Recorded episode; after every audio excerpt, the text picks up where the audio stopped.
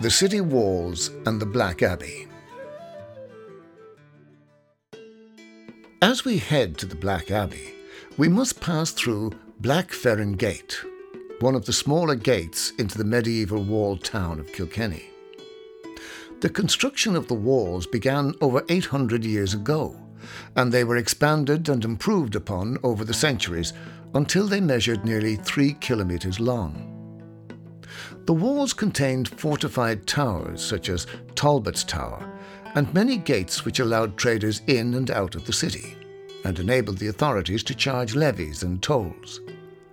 The Black Freren Gate was controlled by the monks of the abbey, located close by, who required their own access to the city.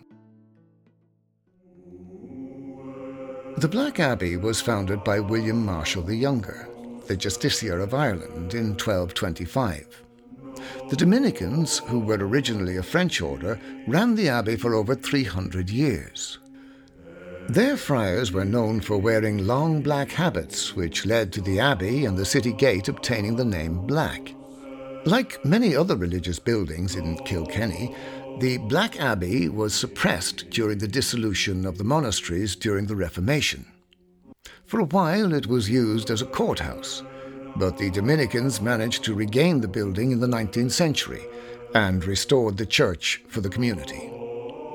The restored abbey retains many of its medieval features, including the rosary window, which is the largest stained glass window in Ireland. Outside the abbey, visitors may notice the long rows of rectangular stone troughs. These are the remains of 13th century coffins. According to folklore, the famous bell of the Black Abbey disappeared during Cromwell's occupation. A few centuries later, it was rediscovered when some men were cleaning a bell belonging to Lady Ty of Dunlavin in County Wicklow. They reported the matter to Lady Ty, but she refused to return it so the young men of Kilkenny decided to steal back the bell. They transported it by lorry with four mass servers, and upon arrival in Kilkenny, the bishop and priests met the bell.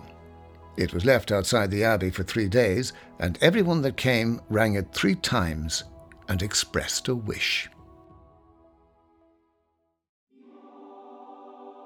After you see the Black Abbey, if you have time, consider paying a visit to St. Mary's Cathedral, visible to your left and just a short walk up Black Mill Street. It was built to cater for the large Catholic population of the city in the 19th century. Constructed with limestone in the neo Gothic style, the cathedral has recently undergone a restoration program to return it to its former splendour. When you are finished, return the way you came and take a left as you exit Abbey Street. Follow the road until you come to a T junction. Across the road are St. Canice's steps, which lead up to the entrance to St. Canice's Cathedral. Alternatively, if you would prefer a route without steps, you can use the coach road access, just 80 metres away on Dean Street.